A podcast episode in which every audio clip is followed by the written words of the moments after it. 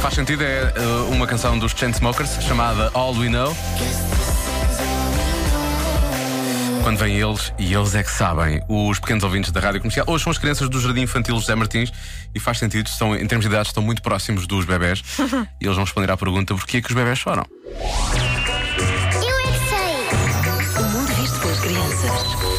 Uma vez eu vi, eu vi um bebê a chorar. Porquê é que os bebés choram? Porque não tem maneira de falar. Porque eles não têm dentes. Quando eles ficam irritados, choram. Ou magoam-os. Às vezes é porque querem miminho ou isso, essas coisas. Se os pais não comprarem um brinquedo, eles, eles começam a chorar. A pessoa sabe, o bebê está a chorar, como é que sabe se está com sono ou se está com fome? Pergunta-se, pergunta-se. O bebê responde como? Eh, Quer dizer, o Miguel um dia chegou atrasado, um bocadinho atrasado à escola porque o irmão dele não queria vestir as cuecas.